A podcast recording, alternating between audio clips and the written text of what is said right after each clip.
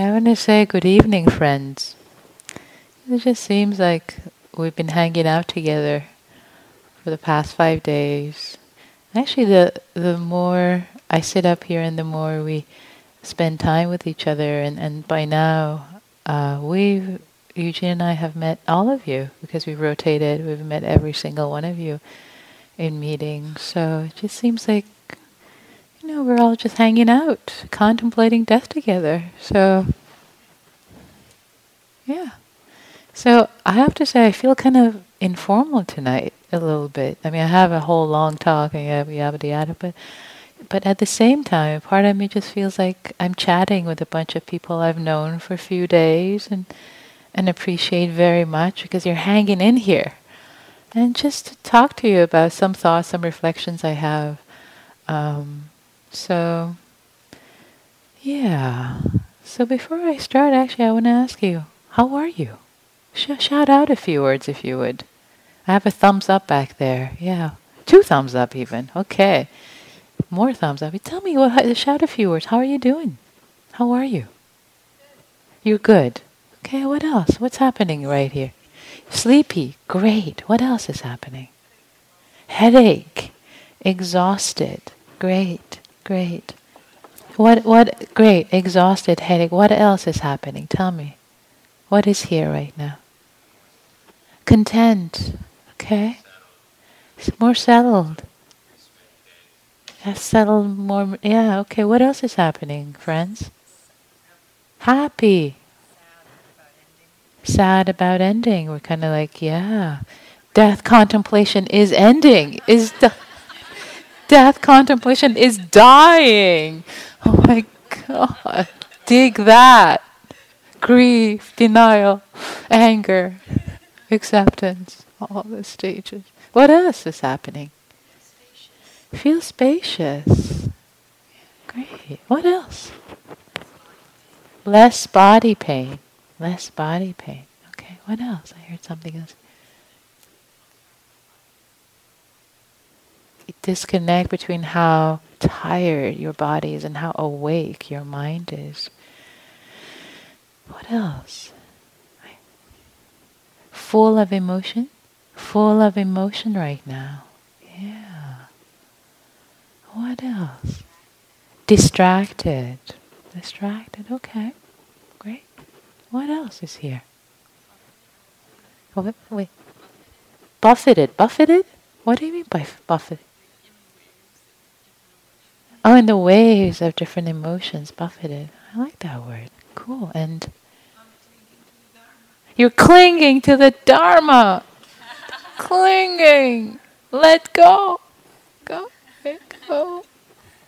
What else is here? Curious. Interested. What's next? I don't know. Let's discover what's next. This is great. What else is here? What is here? Supported. Supported. Nice. Yeah. Fascinated. Mm. Warmth. It is kind of warm in the room. But, but, but yeah, I know warmth. Not, yeah. What else? What else is here? Touched by your bravery. Yeah. Yeah. Yeah. Compassion compassion is here, yeah. What else? Anything else that's here? What else is here? New energy. Where was it? Oh, there's a new new energy. New energy. Love for everyone here. Mm, yeah. You want to come up here and see everyone? It's really sweet. That's what I'm feeling looking around. It's really sweet. Yeah, that's a good thing about being a practice leader. You get to sit up here, like kind of open ears, like oh,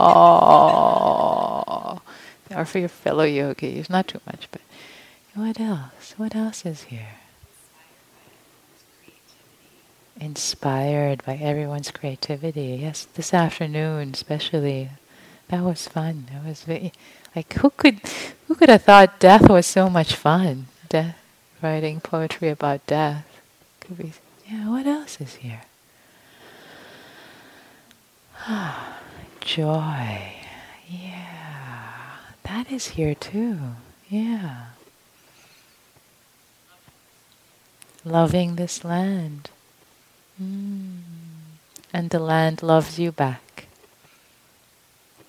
You know, it, it just reminds me when I was a little kid, my mom, who has dementia now, um, used to have really interesting sense of humor. And, and as a kid, I remember being confused. I remember as like maybe four or five, years, maybe four year old, I've just kind of started to get a hang of language, but not quite. As a young kid, and I would say, "Oh, I love this orange," and my mom would say, "The orange loves you too," or something. There was something in Farsi. Maybe I can't quite translate it, but there was just like, "Loves you back," and I would just be kind of confused. Anyway it, it, made sense at some point. But anyway, the land loves you back. I pass that to, to, to you from my mom. Yeah. What else? Maybe we're all turkeys. Yeah, are we turkeys having a human dream, or are we humans having a turkey dream, thinking we're human? You know that saying about are you a butterfly having a dream? You're how does that go? There, there, are a few choices. Okay, like let me see. Are you a human? Oh yeah, it's it's it's a. I think it's a Zen. Uh, it's a it's a Zen master. Am I a human having a dream that I'm a butterfly, or am I a butterfly have dreaming that I'm a human? I think. Yeah. Eugene is like, I don't know. let's just let's just go with it. Let's just. I'm winging it. Yeah, okay. I think that's how it goes. I could look it up, but anyway. Yeah. One more.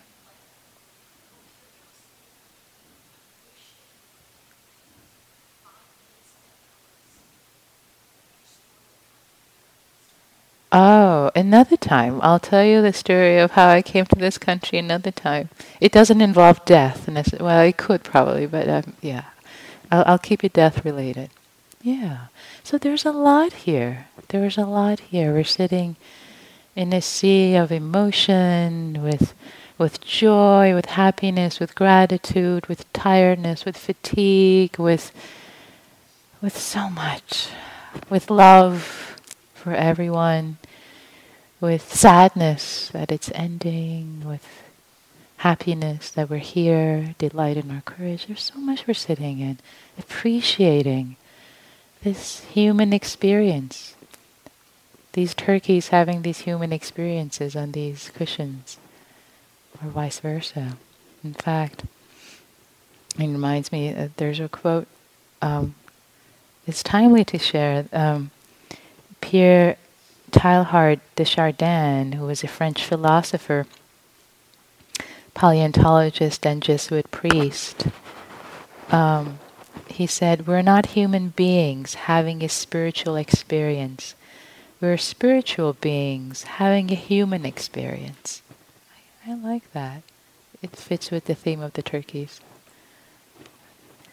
Spiritual beings having a human experience. So,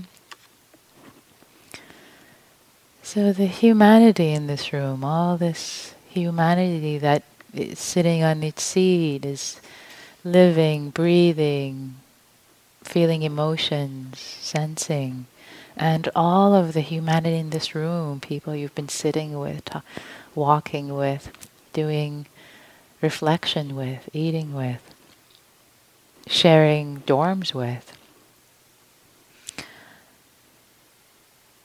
I want to start with the reflection that, you know, all of us, every single one of us, in this room, we will be dead in a hundred years. Not a single one of us in this room will be alive. Let's just take a moment to take that in. And it's okay. Actually, look around. Why don't you look around? Look around at everyone. Just appreciating the humanity that is here. And none of us will be here in a hundred years. None of us we won't be here. We won't be here in a hundred years. This is a r- room full of dead people. you finished my sentence. or not dead yet people. and, and you're walking with dead people, you're eating with not dead corpses. I, uh, which reminds me, I um, I had this image some some months ago. I forget. I saw somebody had this really interesting T-shirt, and I think it said some some. It was something death related, like like. Uh, live corpse or, or corpse walking or some things like pointing at. And I thought, oh, before the next Maranasati retreat, I'm going to order T-shirts for everyone, and one day where everybody's going to wear them, and that will be our contemplation. Everybody's going to look around and see all these corpses running around and eating, and and so obviously it didn't happen. You don't have the T-shirts, but but oh hi little guy. Excuse me for a moment. Do you want to?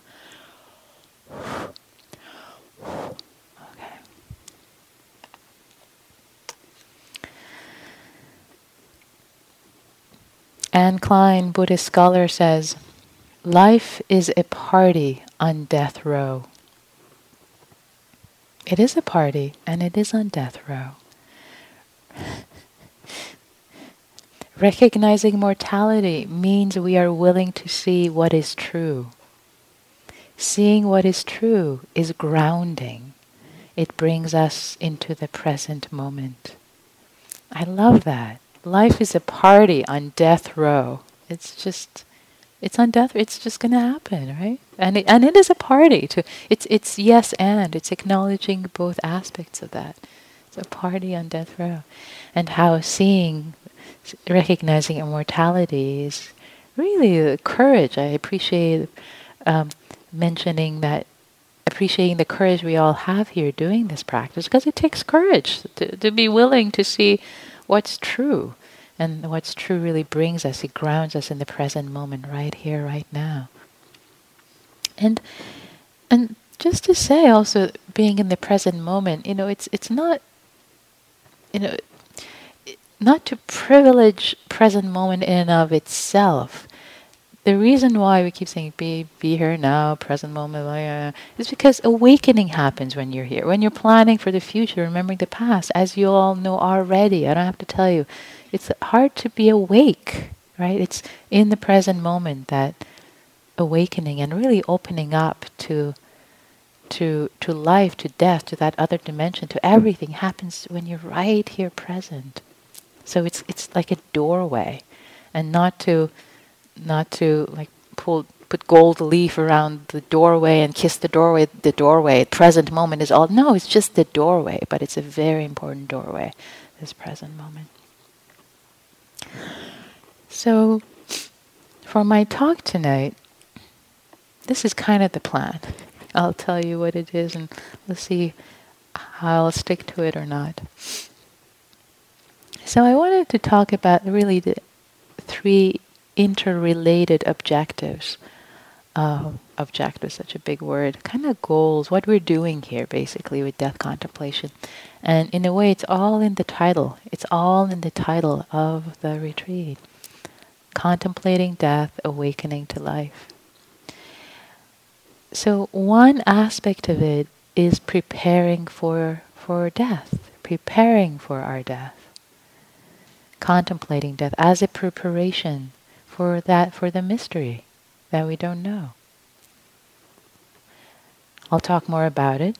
The second one is awakening to life, really. And as you've probably got it by now, there's been quite an emphasis on this retreat about awakening to life and, and appreciating this short, precious human life. Um, this opportunity, this amazing opportunity we have to be alive. And uh, the uh, the third aspect also is awakening. It's about awakening, actually. This everything that we do, all the practices, are in the service of liberation, awakening, freedom, nibbana, whatever word you want to call it, and death contemplation is a way to wake up, not just to wake up to death, not just to wake up to life, but just to wake up, period. To wake up to see the three characteristics anicca, dukkha, anatta, um, impermanence, unsatisfactoriness, and not self through this death contemplation that we've been doing. We're, so these are the three things I kind of want to talk about tonight, these three bullet points, and get more into them. So, with the first bullet point, with uh, preparing preparing for our death, pre- preparing for, for death through this practice of letting go. So, as Eugene talked about last night with the teachings to Anathapindika, the moment of death can actually be a mo- the moment when we liberate, when we wake up. That moment can be a significant moment if it is met with preparation. Um, so that not not just that we're not afraid and scared, like oh my god, I'm dying. Ah! Not just that, but also um, have enough peace, have enough preparation, ease and peace to be able to let go in that moment. And not so much to control what happens. Oh, I'm going to do death contemplation so that when I die, I can control my mind and I'll be in happiness. No, it's all about letting go. It's all about letting go. Learning to let go so that we can actually let go and and that moment can actually be a moment of liberation. Anathapindika teachings is a teaching on liberation at the moment of death. It's, it's actually quite a significant teaching because he wasn't a liberated, if you noticed, he wasn't a liberated person. But with that teaching in the moment of death, letting go, letting go, letting go, he was fully liberated. So that is significant in of itself that that moment of death it can you know it's not to say you know party your whole life in that moment of death you know but but it is a matter of preparation that gives me hope that hey if i don't make it up until then that moment is a significant moment too if if i have practiced really letting go that moment can be a moment of awakening liberation fully letting go into the deathless into I'll talk more about that. So I want to read a story of, of Mingyur Rinpoche. Um, so Mingyur Rinpoche, he um, he's a Tibetan Buddhist teacher, um, and he um, he took who took off. So in the Tibetan tradition, there's a uh, going on three-year retreats, going on long retreats. So what he did a few years ago, he just and he was really busy. He was really busy teaching, teaching, teaching, and um, he uh, basically made secret plans to disappear. He didn't tell anyone. He didn't take anything. He just one day he was gone without his passport, without anything just his robes, and he was gone into um, what would be actually a four year long wandering retreat, wandering the streets, um, and people wouldn't recognize him most of the time. I mean, actually, actually all the time. There's one case where somebody caught up with him um, for a short time, but so so, and then he resurfaced. He resurfaced and and what I want to read for you is um, he had a near death experience, and with the practice that he had in letting go, letting go, to, to hear what happened. So, and this, if you want to read more about this, for those who like references, this is in appeared in the uh, let's see, um, March issue of Lion's Roar magazine, uh, and I think, yeah, this was March last year, so 2016, March 2016, Lion's Roar magazine. So the interviewer asks, What was it like to go from being an Im- important Buddhist teacher living in comfort in a monastery to an anonymous sadhu, the ascetic Hindu yogis who beg and live on the streets of India? He answers, I had a strong determination to be on the streets, but I was naive to think I could live on the streets right away. It took me a while.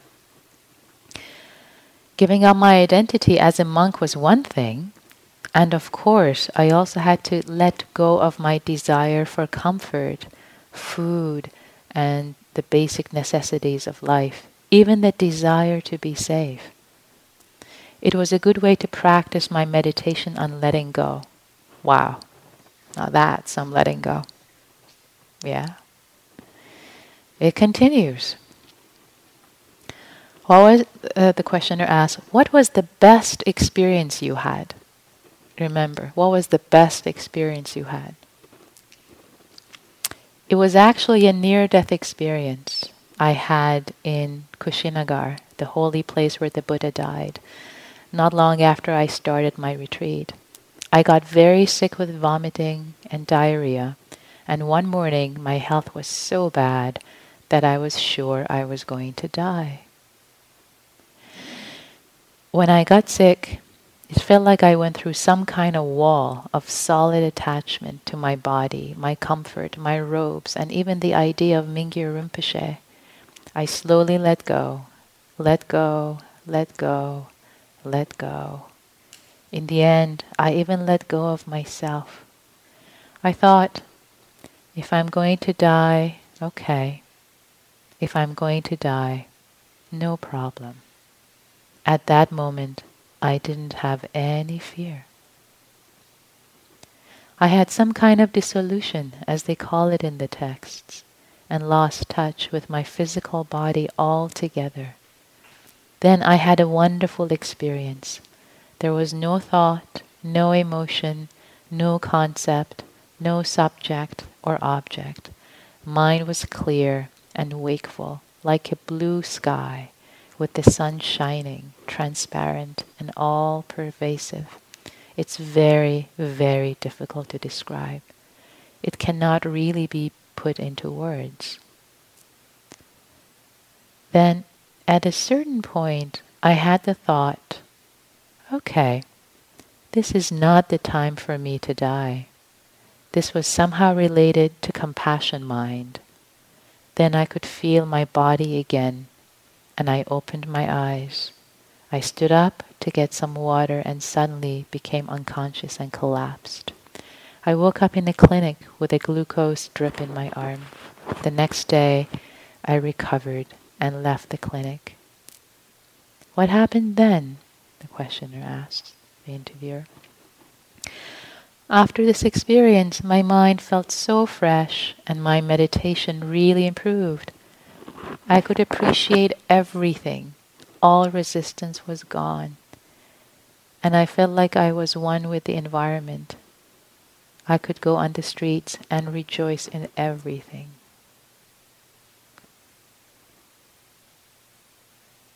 I could go on the streets and rejoice in everything. I love that. It's the full letting go, the complete letting go. If I'm going to die, okay.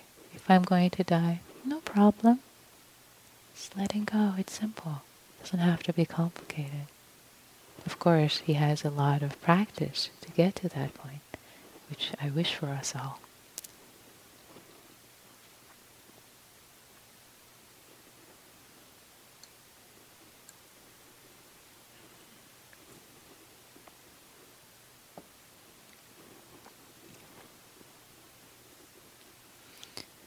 So preparing for that moment, and we don't know what that moment is going to be like, right? Whether we will be on our deathbed, surrounded by family, whether it'll be many years from now after a long illness or old age, or whether it'll be when we're in a car driving, or when we're in the Strait of Magellan on a boat. Who knows when when the last moment might come? We have no idea. We really don't know we really, really don't know. We have some thoughts, some imagination, some assumptions, but we really, really don't know, and it's okay to make peace with that.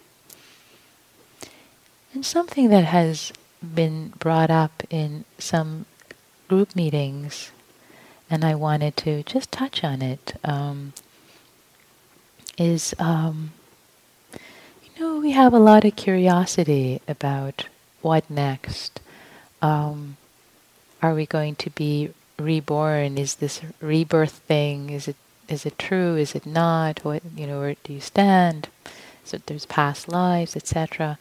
Um, and what do we happen? What what's going to happen? So. Um, so two things I want to say about that. Oh, you really like my screen, little guy, don't you? Okay. A little fly that's attracted to the light here.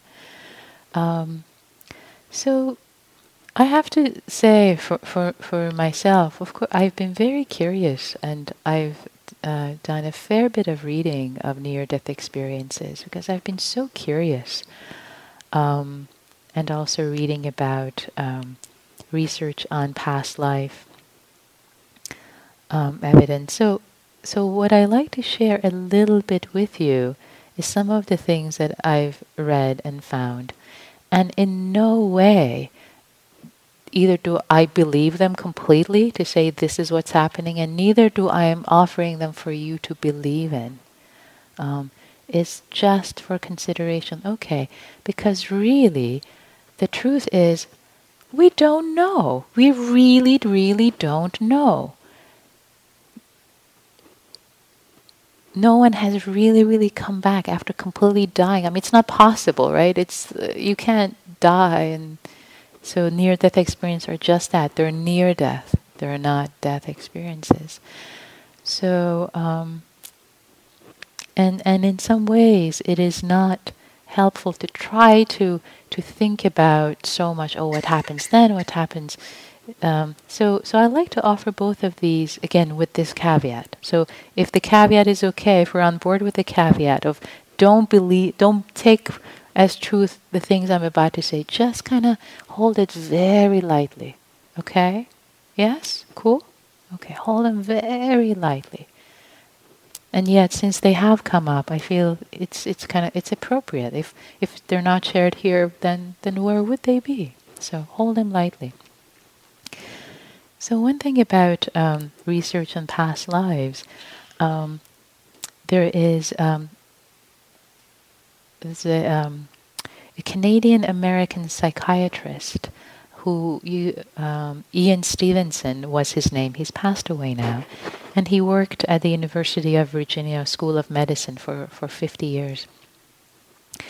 And um, he was quite curious about rebirth. By the way, there is a difference between rebirth and reincarnation. And I like to explain that. came up in the group. So in the Hindu tradition, the idea there's the idea of reincarnation. So the soul, the atta, the self, gets incarnated again. Whereas in Buddhism, the idea is rebirth, which is not the same soul atta, that center doesn't continue, but it's the karmic potentiality that continues. So the best way I have to explain that is this metaphor I've come up with, which is the billiard ball metaphor, simile. Thus have I heard. So if so, if um, think of a billiard ball that's moving, okay, billiard ball that's moving, and it comes and hits another billiard ball, and then this billiard ball starts moving. Okay, it's not the same billiard ball what has been transferred is the kinetic energy, right? Right? So the kinetic energy is the karmic potentiality from one life passed on to the next. That's rebirth. That's what is the that that's what um, is the belief in Buddhism. Okay. And again, you don't have to take it on. I'm just offering so you know what's in the territory reincarnation, the Hindu belief, imagine the billiard ball was a green billiard ball, was moving, and then gets to a point and whoosh, a dollop of red paint is on it now. It's the same ball. It's the same exact ball with all the bruises and everything. It's just now has a new paint on it. That's reincarnation. It's the same soul, same center. So just to get the difference between the two. So the research, um, Ian Stevenson, um, he was a pretty well respected, actually, psychiatrist, and he um, he co- um, collected. Um, so the idea that he was working with that uh, emotions, memories, and even actually physical injuries in the form of birthmarks get transferred um, from one life to another. And he traveled extensively for over a period of 40 years, investigating 3,000 cases of children around the world who claim to remember past lives. And he's documented all of it, and I've read some cases, and there are some that are actually quite compelling.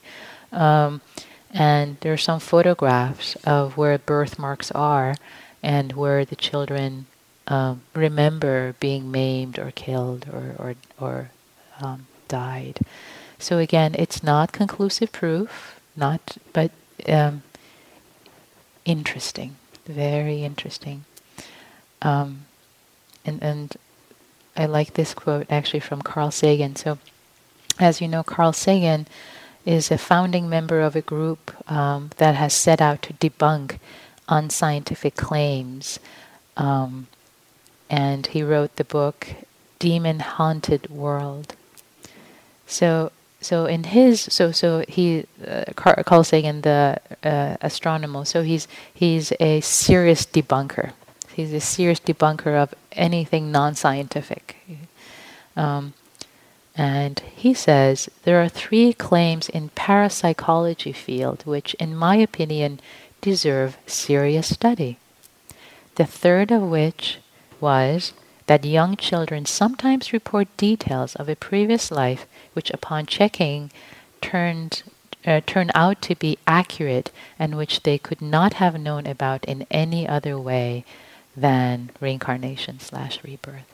So it's kind of interesting for me if the um, serious debunker Carl Sagan says, hmm, there might be something here. There might be something here. Again, not to believe, just just to hold it very lightly. There might be something here.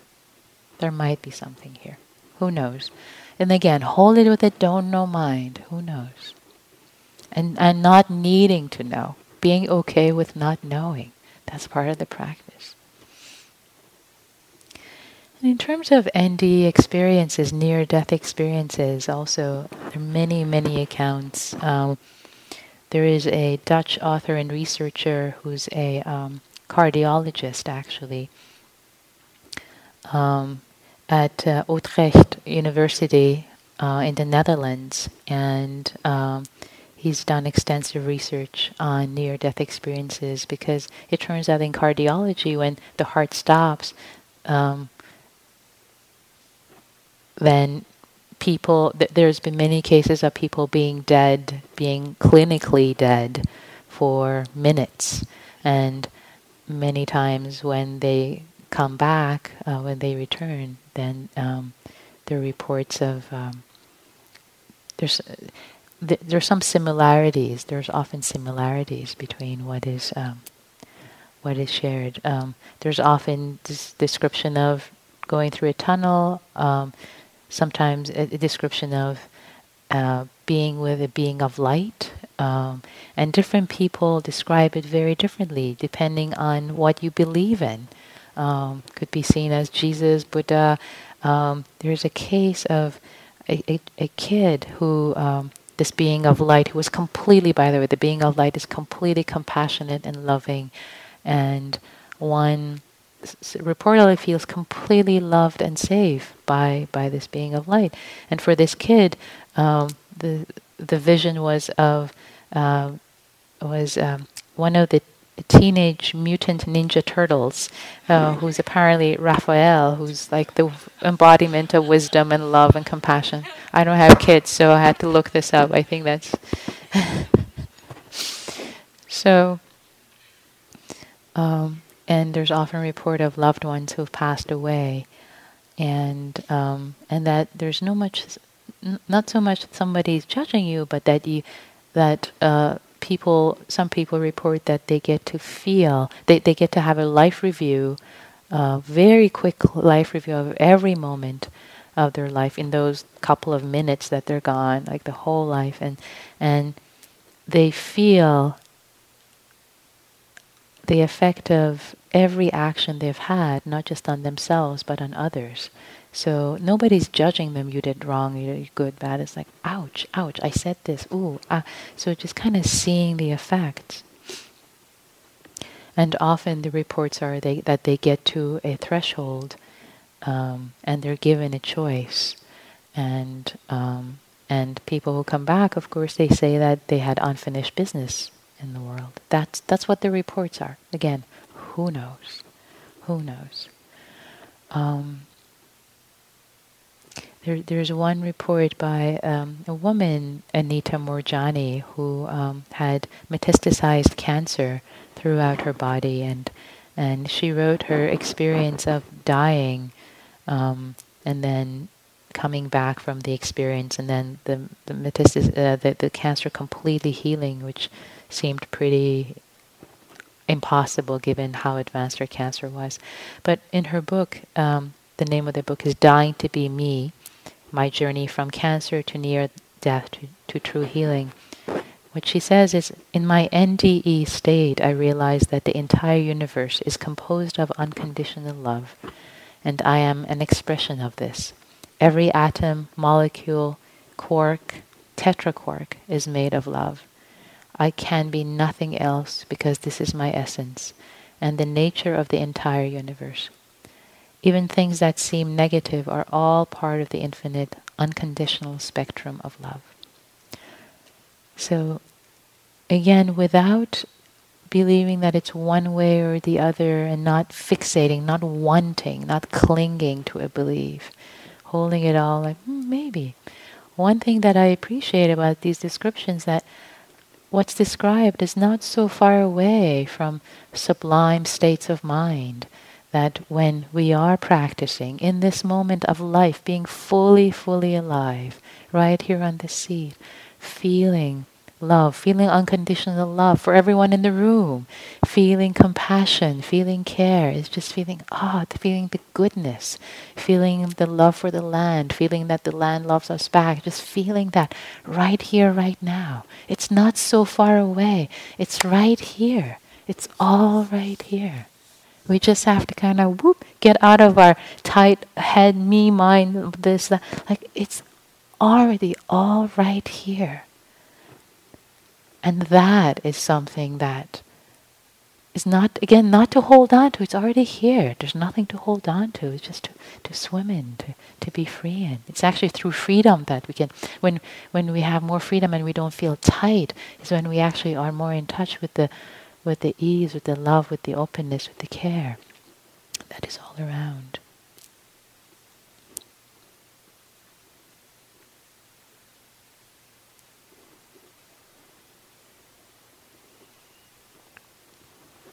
So I want to move on to the, the second part, the second triad of the talk, which is the awakening to life as part of the theme of this retreat. There's this song by Dido, which I really like, and, and um, the title of the song is Life for Rent.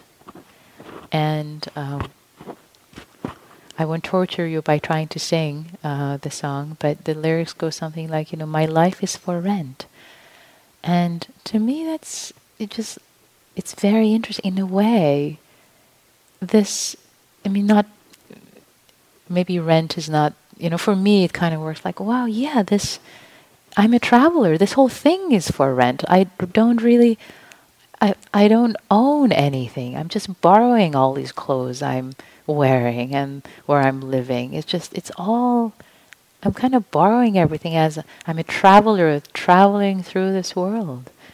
Um, and while we're traveling through this world, while we're alive, contemplating death, helps us clar- clarify our priorities. How are we going to travel? How are we traveling?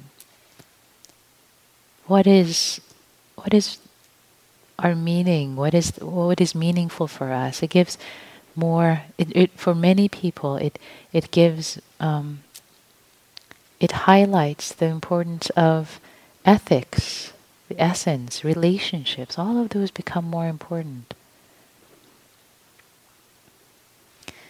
There's a quote by Jack Kornfield. I don't have it here, but it goes something like if you if you talk, if you've had the privilege of talking with people on their deathbeds, Often they don't say, oh, I wish I had worked more. I wish I had written more books. I wish I had made more money. Basically, the questions are very simple. Did I live well? Did I love well? Did I learn to let go? It just becomes really simple. So, by awakening to life, bringing more awareness, for example, to our relationships, are they as rich as can, they can be? with the finality of death? Can we take our relationships less for granted? If we are doing that, if we are taking some for granted, can we do that less? Can we be more present for someone else if we when we have more peace in us, it also it allows us to be more present for other people. Ajahn Chah says, when I know that the glass is already broken, every minute with it is precious. I love that. With this contemplation of death, for our life, gratitude can arise, as people have mentioned both in the hall and in various interviews, and you might have felt gratitude. Actually, how many people have had a feeling of gratitude come up at some point on the retreat? Lots of people. Yeah. That's what happens when you practice. And if it has happened, hasn't happened yet, it will happen. It will come up. It's a part of this. It's kind of fabric of this territory. It takes its own time. It's like a soup. It simmers. It'll you can't force it. It just it takes its time.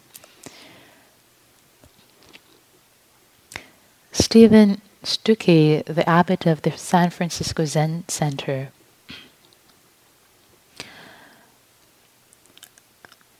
died um, in New Year's Eve 2014 um, after a, a, battle with pancreatic cancer when he was 67 years old.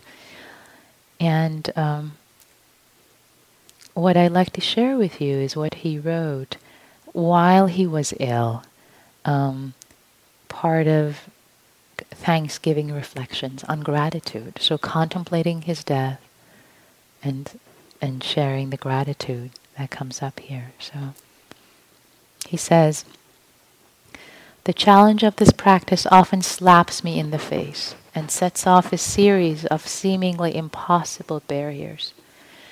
These days, as you know, as you may know, I wake up and say gratitude, and the next thought is, uh, let's see, I, yeah, I wake up and say gratitude, and the next thought is pain in the belly, or cancer, or it's not fair. To accept such thoughts with gratitude may be impossible and even contribute to further unwholesome states of mind. So it is realistically healthier to enter this practice by creating a field of positive energy, by first naming what you know from experience is nourishing for you. For example, gratitude for my friend Larry, or gratitude for my mentor, my lover, my mother, the person who changed my life. Of gratitude for sobriety, my family, this food, the sunlight, mashed potatoes, and gravy, the capacity for healing, etc. It quickly becomes clear that one can create an infinite list of positive nourishments, and the mere fact of being alive tells one that positive, that is, life supporting factors outweigh all others. This is a basis of this is a basis for fundamental confidence in reality. Know that this life is rare and wonderful because it is happening right now with the full support of the universe. Wow. Once the above truth is clear, it is not so difficult to be kind. One naturally wants to give back to that from which one has received so much. And since one has received and is now receiving so much from the mere existence of each other, it is a perfect time to say, Thank you, I love you. I invite you to take up this practice today as a positive nourishment practice for yourself. As you do so, I feel even more gratitude and delight. Love, Myogen Steve. I love that. He has thank you, and in parentheses, I love you. So basically, the thank you is an expression of I love you.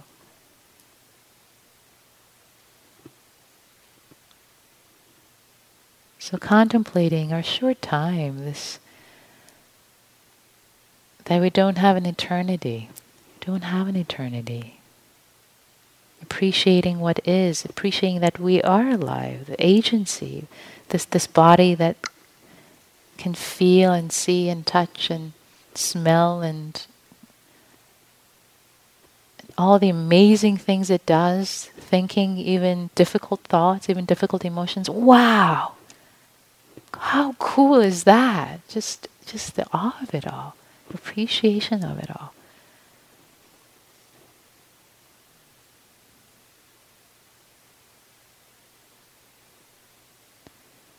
And also it, it brings up brings up forgiveness, brings up in the heart because time is short. Time is short. Forgiving ourselves and forgiving others as much as possible. Again, as it has come up in practice meetings and might have come up for you, that when we realize time is short, the mind naturally goes towards the areas, the areas that there's still unresolved issues and need, there's conflict that need to be let go, the forgiveness that we need to offer ourselves because we're not that person anymore. Offering ourselves forgiveness as much as possible. Forgiving our other people as much as possible. Again, not necessarily because they deserve it, whether or not they deserve it, but it's because for the freedom of our own heart. That's why we practice forgiveness. It's for the freedom of our own heart. Because when we don't forgive, guess who's in prison? Yep, we're in prison. We're suffering when we're not forgiving. Whether, you know, whether if the conflict situation, if the person hasn't come ask for forgiveness, will never come. It's still whether or not they deserve it, just for offering ourselves freedom, freeing ourselves, letting go. What are you hanging on to? This afternoon, as you did the exercise, if there are any grudges, any unresolved eh, in your life, by yourself or others, what are you hanging on to? What are you hanging on to?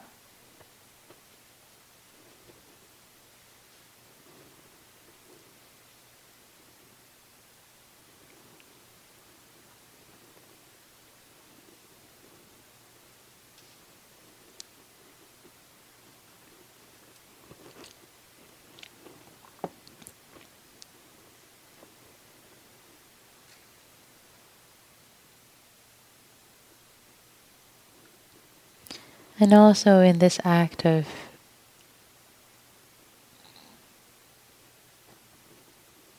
the letting go, the letting go.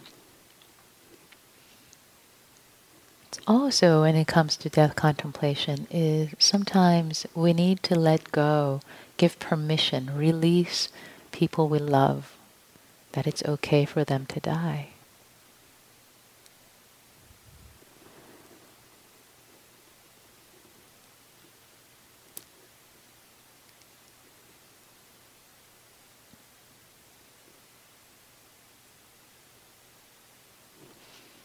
I think sometimes when there there are people in our lives that we care about and they care about us so much, there is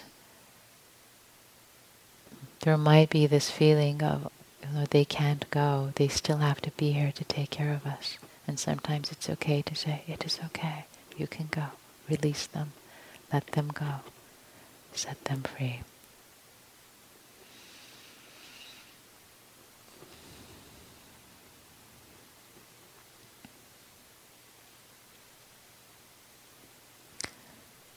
The last, the third and last part I would like to very briefly touch upon is um, brief because time is short.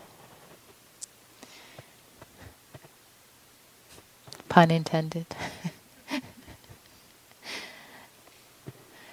is um, that this practice, this practice of maranasati, contemplating death, is a liberating practice. It's not just to prepare for our death and to awaken to life. It's actually a liberating practice. That's what we're doing here. We're practicing towards liberation, freedom, awakening, nibbana, whatever word you want to give it. Deathless, it's also called, called unconditioned. This is that practice. That's why it's called the supreme practice, because it includes it all.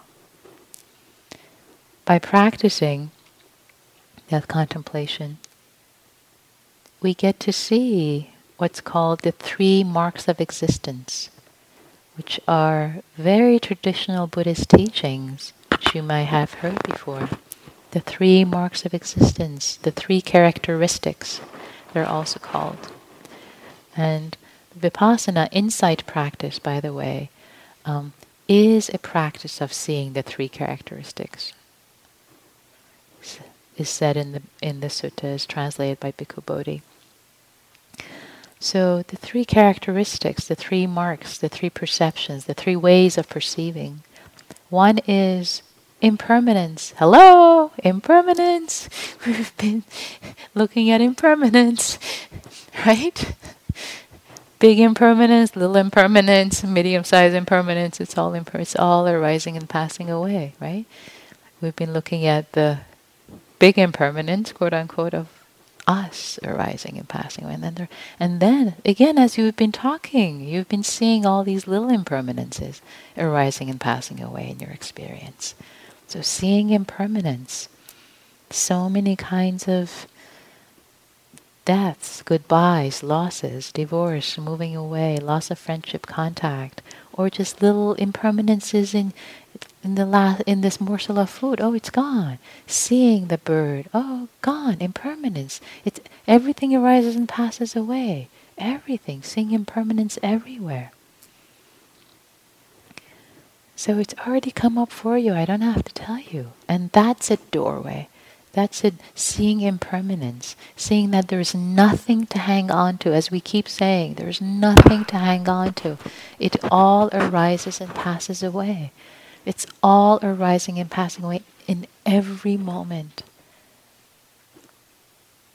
This moment, gone.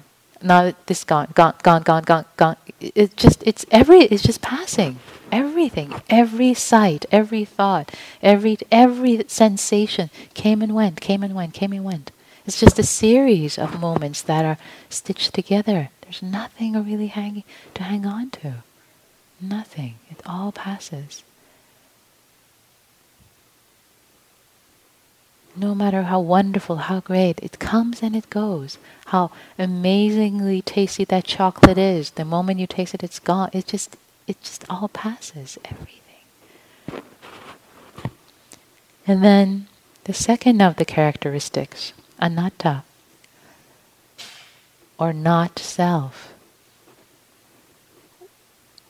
And we've been contemplating that too, by the way.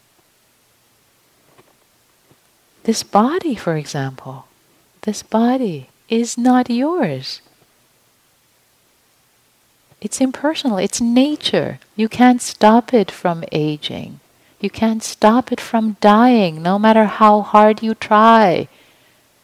It's not yours. When you get a cut and it heals, you're not doing anything. It just it's doing its thing. When you eat, the digestion happen happens. It's impersonal. When you're seeing, if you could try you, you you don't even i mean we don't know how to do these things. It just does it like you know when you're a newborn because you're learning to talk and things like that but you come with all this equipment that just functions right? It sees and touches and tastes and and wants food and gets away from unpleasant and wants pleasant. It's just all it's impersonal it's completely impersonal. That's anatta. That's one way of, of practicing seeing impersonality. Or, or seeing the bodies decomposing. Like, oh, this body too. It's not me, it's not mine. It's impersonal, ungovernable. It's not governable. tell yourself right now to stop aging from this moment on. Govern it. Come on, get it together. It's ungovernable. It's not personal. It's uncontrollable. It's just nature. It's natural. It's just nature. To see that this is just nature. And not just the body, but the mind also. I want to bring that in because we've been talking about that too. Right? To see, it's easier often to see the impersonality of the body. Impersonality of the mind, we identify with our, our thoughts all the time. But guess what? It's also the same when you, because of all the conditioning that this body, this mind has gone through, right? A certain thought comes up because of all that conditioning. You don't make the thoughts come up. You don't fabricate them. Pay attention. Pay attention. You will see. You will see that the thoughts are being coming up on their own, and we can get into brain science, but there's so much impersonality that we just identify with. Not to say that you, you don't have responsibility, that, free, that doesn't free us up from responsibility. We still have responsibility, and yet to see, to, to see that, yeah, just coming up, yep, judgment, planning, this, that, because of, because of all the, the, um, the patterns, the grooves, of the habits, of the habits of the mind. Because of the grooves in your brain, because of the habits you have, that's those are the, the thoughts that are just will continue to be bobbing up. I can say more about that, but maybe later. I do want to get to dukkha. Dukkha, the third of the characteristics often translated as suffering, but also translated as stress or unsatisfactoriness. And we've been practicing with that here. We've been practicing with, with the unsatisfactoriness. I, I like this quote from Woody Allen. Life is full of misery, loneliness, and suffering, and it's all over much too soon.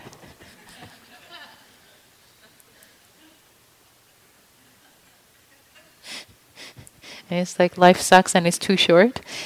it's that kind of a thing. But practicing with, with seeing unsatisfactoriness, that life is there's difficulty, there's there's unsatisfactoriness inherent in this body, in this mind, and wanting, not wanting, um, not nothing inherently being satisfactory. And that seeing the dukkha, seeing the unsatisfactoriness, seeing the suffering opens the heart to compassion for ourselves and for others. We're all in this boat together. We all suffer together in this life. Life is not easy. This is, it's, this is not an easy deal we've got on this planet and this body doing this thing we're doing, this humanity thing. Have you noticed that already? Life is not easy. 10,000 joys and yep, 10,000 sorrows. It's got them all. And that opens the heart. It just naturally does. That's the m- most natural response of the heart is compassion to the pain. It's the salve. It's the salve that soothes suffering, pain. By adding more self judgment, by trying to make it go away, pushing it away. It never goes away. It's by holding it, by opening the heart, by gentleness, tenderness, compassion. And when we do that for ourselves, when we see that for ourselves, when, when grief, lamentation, sorrow, sadness, when we are doing death contemplation and our heart breaks to our own suffering and we hold it with compassion, our heart opens up to compassion for others and we can be there for them.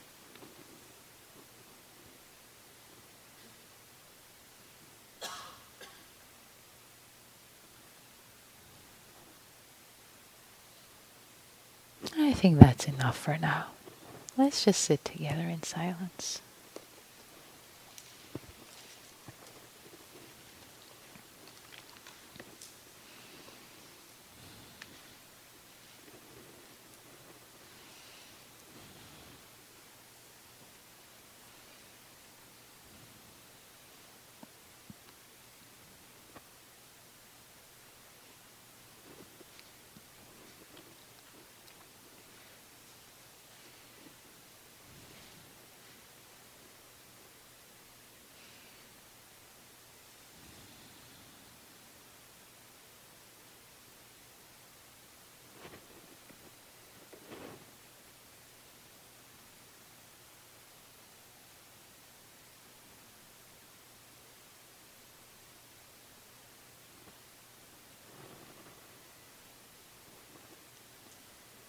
Wisdom says I'm nothing, love says I'm everything. Between the two, my life flows.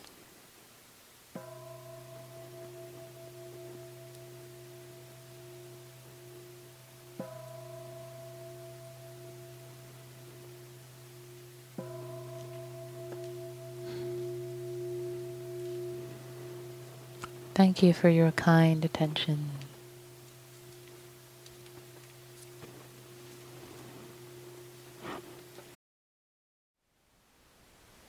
Thank you for listening.